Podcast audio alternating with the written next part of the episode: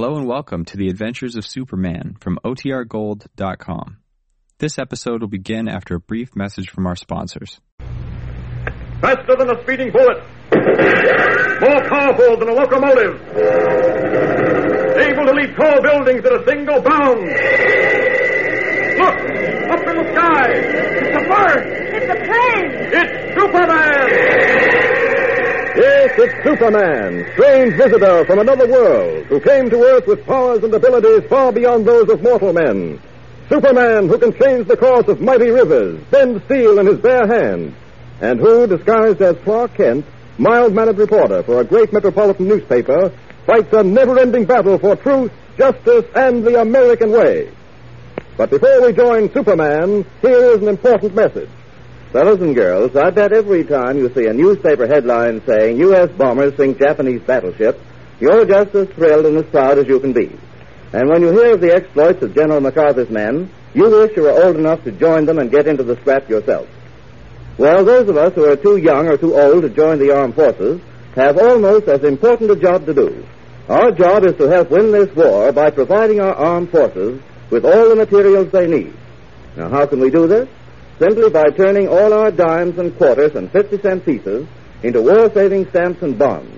You see, it's the money from the war saving stamps you and I buy that finances this war, that pays for the guns and tanks and planes and ships needed to beat the Axis to save the American way of life. Now let's look at the American war effort this way.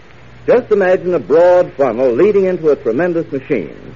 Picture a broad, rushing river of nickels, dimes, and quarters pouring through this funnel into the puffing, grinding mechanism. And then visualize a steady stream of ships and planes, cannons and rifles, bullets and shells coming out of the other end. Now, doesn't that make buying war saving stamps exciting? I'm sure it does. So let's pledge right now to drop our dimes into the American war machine regularly. Let's make up our minds for the duration to do without a few of the things they'd normally want so that the money we'd spend for those things can be put into war saving stamps and bonds. Begin now to tell your mother and dad and all the other members of your family that you'd prefer to have them give you war saving stamps and bonds for Christmas. Tell them you'd rather do without the toys and things you'd usually want so that America can win the war sooner. And don't forget, every time you've got a dime, buy a war saving stamp because a stamp a day will pave the way to victory. And now, the adventures of Superman. Superman, in his disguise as Clark Kent, Lois Lane, girl reporter, Jimmy Olsen, coffee boy, and editor Perry White have been in the Hudson Bay region of northern Canada, where they've been clearing up the mystery of the headless Indian. Niles Graham, otherwise known as the Laugher, was actually the man responsible for the illusion of the headless Indian. Niles Graham is now dead. In our last episode, we heard how our friends were sitting about a roaring fire in the hunting lodge of Sebastian Beauvais. It was night, and they were discussing the pleasant fact that their troubles were now over, when suddenly a laugh was heard outside the door. Our friends sat bolt upright, their eyes wide with amazement, for it sounded like the laugher himself. Yet the laugher was dead. Listen. Great Scott! Graham! Nom de nom. It is the laugher. It is the laugher come back from the grave. Uh, good evening, uh, Miss Lane. Gentlemen. Mon Dieu. Clark! It can't be. Graham! Steady, Lois. Hold on to Cannot yourself, I'm sure it's just another trick. Yes, you're quite right, Mr. Kent. I am not Niles Graham. My name happens to be Benson. However, I am and have been Mr. Graham's double. Oh, don't you move to that fire poker, Mr. Beauvais, or I shall be forced to drill you with this automatic. Eh bien, there was no harm in trying. Where did you come from? Well, I've spent most of my time since arriving here several months ago in a room in the attic. After Mr. Niles Graham arrived, though, I managed to get about a good deal more. Many times when you thought that you were looking at Niles Graham, you were actually looking at me. Ah, very convenient for Graham. He could be in two places at once. I, uh, I understand that you've got the boys locked up awaiting the arrival of the Mounties. But let me tell you that after I've taken care of you, I'll see that the boys go free. After you've taken care of us. Yes. What do you mean? Why, my dear Mr. Kent, uh, you, uh, you don't really expect to leave this room alive, do you? But you can't kill us in cold blood. Oh, please. Please don't kill us. I, I, I couldn't bear to die. Now, come, come, Mr. Kent. Take it like a man. Oh, no, please. I, I, I can't stand it. I... Oh. He's fainted. Look out, Kent. Oh, blast it all, he's thrown his arms around. And this is the chance for which I pray. Now you stand back, you out. Oh, good for you, Sebastian. Get his gun. Oui, mademoiselle. I've got it. Poor Monsieur Kent, he's beginning to revive. Poor Monsieur Kent, nothing. He's always fainting whenever there's danger. So I got to admit, I suppose he saved our lives this time. Oui, oui, it is the truth. Oh. Uh, this fat one has come to life again, too. I think we will tie him up and put him in the room with the others. That's a good idea. Ah, now, at last, this business is really ended. Now there will be no more trouble. No, indeed. No more troubles. Thanks to Superman. No more troubles, Lois? Well, we'll see. It was not long afterward when they were all back home in Metropolis. In fact, it was on the very day that Perry White was to leave the hospital where he had been recovering from the wounds inflicted upon him by the grizzly bear that new troubles began for our friends. Troubles that were to mark the commencement of a mystery so baffling that even Superman himself had difficulty in solving it.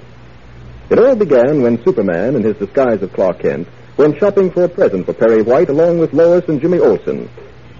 The three were walking along the main shopping street of Metropolis discussing appropriate gift items. What I say is, how can we buy anything from Mr. White when we don't even know what he'd like? We know what he likes, Jim, but he's got everything he needs.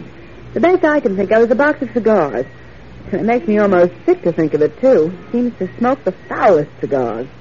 You got any ideas, Clark? No, can't think of a thing, really. Been watching these store windows pretty carefully, hoping they'd be able to offer some suggestion, but so far no luck.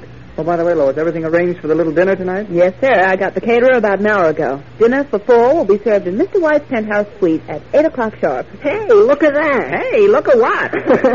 in the window. That's a statue, or whatever you call it. That's a plastic cast, Jim. Yes, a plastic cast of the end of the trail, a famous statue. The end of the trail. Mm-hmm. Quite a well-known piece of sculpture of an Indian on a pony.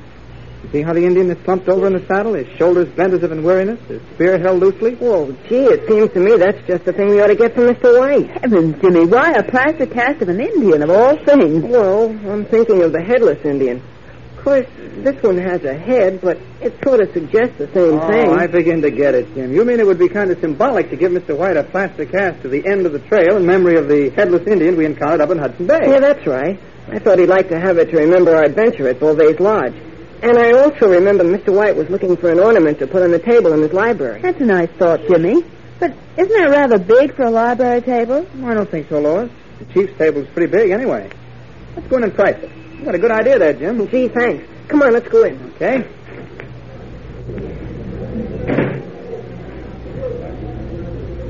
Uh, we'd uh, we'd like to buy one of those plastic casts at the end of the trail. Oh, certainly, sir. We've only two left out of ten we got in this morning. My gracious, you're selling them fast. Well, these aren't just ordinary plastic casts, you know. They're made by a small shop downtown from a metal form cast by the great sculptor Nino Benelli. Nino Benelli, well. Frankly, I'd suggest you take both of them. They make awfully nice gifts, and Xmas isn't far off, you know. Oh, no, no, thanks. One is enough. No, just a minute. How much are they? Uh, Five ninety-eight with tax, of course. Well, then I'll take the other one. I have a sportsman friend who'd simply adore having something like that in his study. Very well. I'll have them wrapped separately for you. Uh, we'll want one of them gift wrapped, please. Yeah, Very make well. it look fancy. It's for a pretty swell guy. Goodness, Jimmy, I didn't know that you and Mr. White were such bosom pals. No, nor did I. He's always screaming at you about something, bawling you out, and just about making life miserable for you. Well, that's only in the office. Somehow he's different out of the office. Golly, I'll never forget that day I spent with him in the woods. The day he fought with that bear. My gosh, he he was such a different sort of a person. He told me all about Daniel Boone and Leatherstocking, and he smoked a pipe instead of cigars. When that bear came for us and the rifle was empty, he whipped out a hunting knife and battled with that grizzly like he was Daniel Boone himself. Yes, sir, Mr. White's a terrific guy. Yes, Jimmy really is. And lucky we've still got him with us. We certainly are, Clark. We certainly are.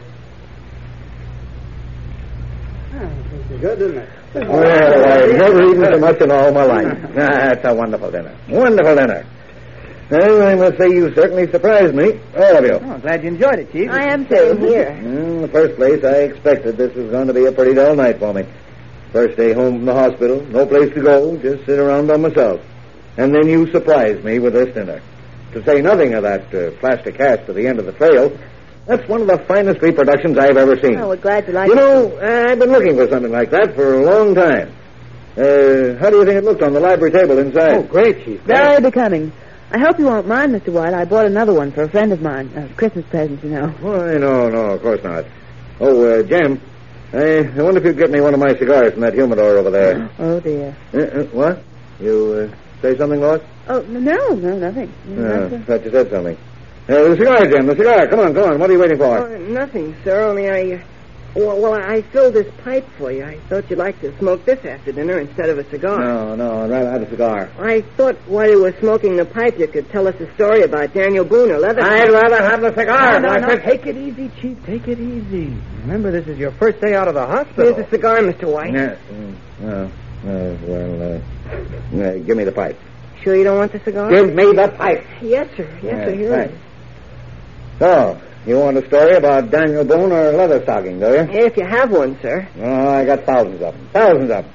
Yeah, wait till I light this pipe. Yeah. Ah, mighty good. Sweet as a nut, this pipe. Well, well, the smell of that smoke sort of takes me back into the woods on that day you and I hunted together, Jim. Yes, sir. hmm That day, as I recall, I told you about Daniel Boone, the long hunt. Yes, sir. Well, there's quite a different atmosphere between an apartment in Metropolis and the Canadian wilderness, but I'll see what I can do. I'll tell you a story about Daniel Boone. Oh, boy, swell. Well, one time while Daniel Boone was on the long hunt, spending six months in the wilderness with only his gun and knife as companions, he came across a band of hostile Indians. Uh, they saw Daniel before he saw them, and... Uh, what was that? Came from the library. Come on, we better see what it was. Why, it was something crashing to the There floor. must be someone in there. Oh, but nobody could be in your Well, library. someone might have got in through the fire escape. Hey, come on. Here, here we are. Uh, stand on the lights you left there, Kent. Right. Golly.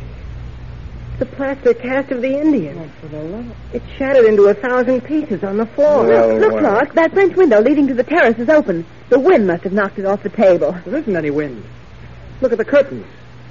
They're not even stirring. Now, wait a minute, Kent. Wait a minute. That plaster Indian couldn't have fallen off the table of its own accord. it didn't. It was smashed.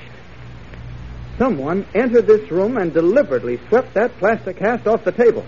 But why, Clark? Why? Yes, why? That's what I'm asking myself. I'm afraid there doesn't seem to be an answer. What answer can there possibly be to this strange incident? Who knocked the statue off the table in Editor White's library, and why? A baffling and chilling mystery is just beginning, so tune in tomorrow and every day, Monday through Friday, same time, same station. Tune in and follow The Adventures of Superman. Yes, fellows and girls, don't fail to tune in tomorrow for another thrilling episode in The Adventures of Superman. And don't forget what I told you at the beginning of this program about the American War Machine. Keep on buying war saving stamps every day if possible, so that your nickels and dimes and quarters will continue to pour into the funnel and come out in the form of guns and tanks and planes and ships. Uncle Sam's soldiers, sailors, and Marines need these war materials to win this war and to knock out the Nazis and the Japs. The American armed forces are doing their job and doing it well. Let us do our part just as well. Remember that every stamp you buy helps to keep the boys on our fighting fronts well supplied. So every time you've got a dime, buy a war saving stamp. Because a stamp a day will pave the way for victory. Faster than a speeding bullet. More powerful than a locomotive. Able to leap tall buildings at a single bound. Look! Up in the sky! It's a bird! It's a plane! It's Superman!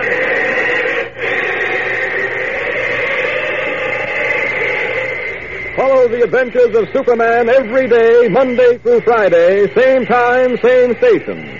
Superman is directed by George Lowther and is a copyrighted feature appearing in Action Comics magazine.